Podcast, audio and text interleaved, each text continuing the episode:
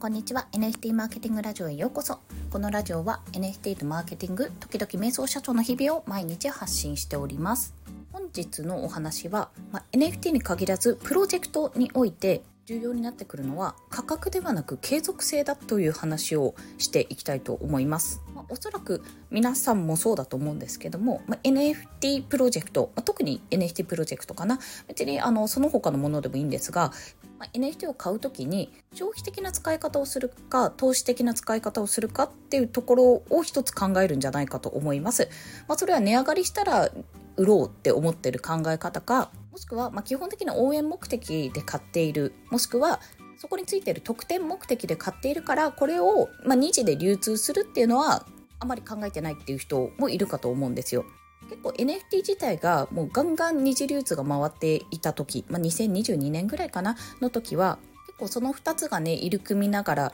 取引がされていた中で事業において全てそうかもしれないんですけどもこのプロジェクトこの NFT 買う時に継続していくかなってところを考えるのも一つだなというかむしろそこが重要なんじゃないかというふうに思ってきたんですよ。というのは顧客、まあ、1ホルダーだったらそこについていく体験とか特典とか持っていることによるメリット得られるこう人間関係とかねコミュニティの中で入れる場所とかそういったものがねきっと設計されている、まあ、今 CNP を想像しながらやったんですけどもそれってあの一発で売って終わりなものじゃないってことがよくわかるじゃないですか。だって売ってそこである程度資金を得てはいおしまいってすることも可能じゃないですか普通に考えたら。でもそうじゃなくて基本的には NFT を販売か NFT を販売することがあくまでスタートであってそこからどうやってこのプロジェクトを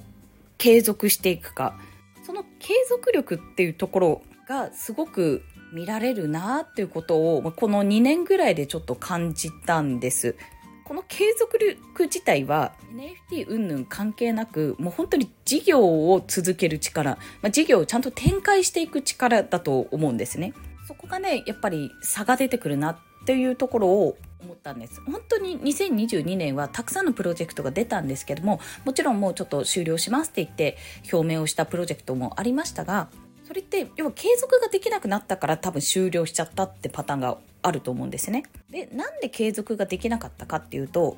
おそらくですけど資金力、まあ、運営し続ける資金とマンパワー労力運営し続けるほどの人、まあ、もしくは時間かな、まあ、そういったところが足りなくなってきたからだと考えられます。で企業さんがやるプロジェクトっていうのはまあ、基本的にはね絶対あの失敗はしてはならないと思うんですけどもでも企業さんは基本的に資金力があるので実験がしやすいっていう状態になるんです。実証実験がしやすいってところがあるかと思うんです。そこの時点でやっぱりゼロベースで始めてきた方とかは結構体力の違いにびっくりする。というか私はびっくりしている。余裕が全然違うなっていうふうにやっぱ感じますそこはでも、まあ、別にそれは大企業じゃなくても資金力っていうものはある程度ね固定費を下げて、まあ、人件費は自分を中心にやっていけばよくて、あとはある程度、じゃ一定の収入が得られればなんとかなると思うんですけど、その一定の収入というのをどこで作るのかっていう問題に、まあ、必ずね、たどり着くんじゃないかなというふうに感じているんです。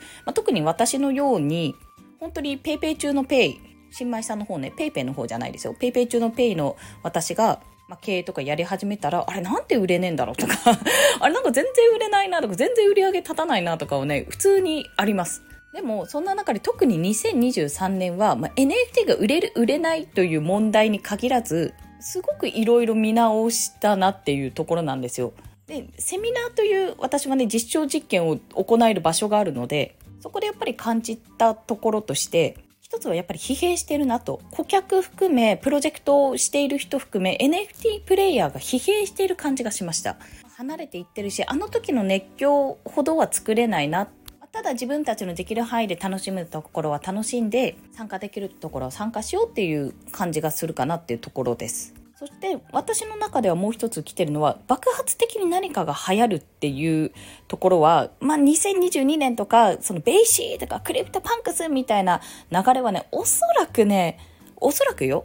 あのインパクトはないんじゃないかなって思います。まあ、ただ一般ど素人のコンさんが言うことなので、この辺はあんまり鵜呑みにしないでくださいね。前にも言ったかな、これ。でも、確実にね、なんか人は増えていく気がする。それは NFT を買う人というより、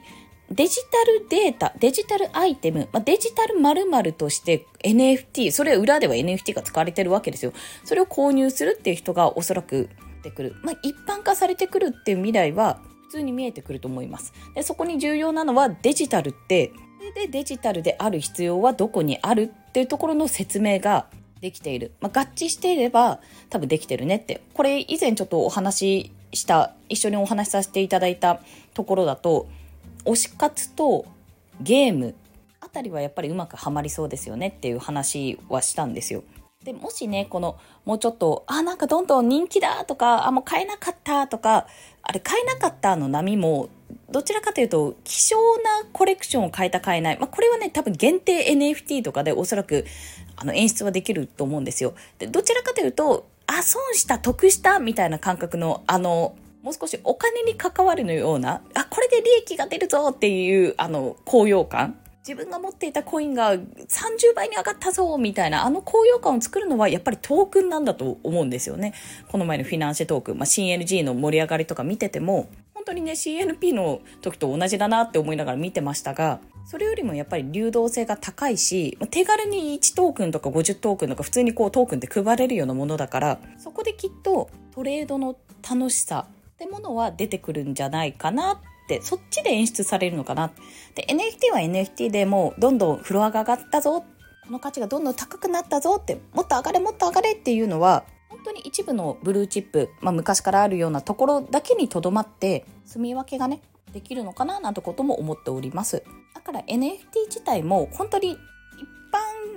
っていうか誰でも触れて誰でももらえるような NFT もあればブルーチップと呼ばれるような超高級品っていうのももしかするといくつかねまだまだ出てきて完全にそこが分かれるのかな。そしてもう NFT、まあ NFT というかブロックチェーン技術は普通にもうインターネットと同じようにスマホの中にウォレットがねすでに搭載されていて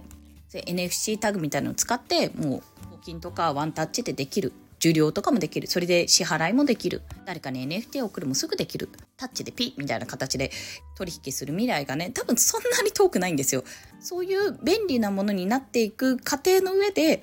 じゃあ、このプロジェクト、まあ、自分がやろうとしてる、やっているプロジェクトは、ブルーチップみたいな、もう、一般層に届かないよっていうようなプロジェクトを目指すのか、特典とかね、他のサービスとかを使ってデジタルアイテムとして自分の事業を広めていくための手段として NFT を使っていくのか、もしくは NFT を使いたい、これから使いたい、やってみたいっていう人たちをサポートとか導くような存在になるのか、いろんな考え方があると思うんですが、もしね、この Web3 業界っていうのかな、もう Web4 ぐらいになりそうなんですけども、まあ、今いるところで継続をしていく、もしくは何か新プロジェクトを立ち上がった、あ、これちょっと買ってみようかなって思った時に、本当にこの企画継続性があるのかということをね、見る、まあ、見る力か、そこの先までを読む力っていうのがやっぱり問われてくるのかななんてことを思いまして、私は継続できるプロジェクトを作っている人だと思われたいという話でございました。でもね、あの、この継続って難しい、会社経営って難しいよっていうお話はメンバーシップの方でしておりますので、よろしければ月額500円の今のお悩み相談させてラジオお聞きいただけると嬉しいです。毎日配信しております。限定って書いてあるところがメンバーシップのラジオなので、そこからブラウザ経由でご登録いただけると幸いです。ということで本日もお聴きくださりありがとうございました。1月もね、2月もまだまだセミナー、イベント予定しております。ほとんど、まあ、1月29日以外は全て無料でご参加いただけますので、これを機にご興味のあるセミナー、イベント、ぜひご参加いただけると嬉しいです。では、本日も一日頑張っていきましょう。またねバイバイ。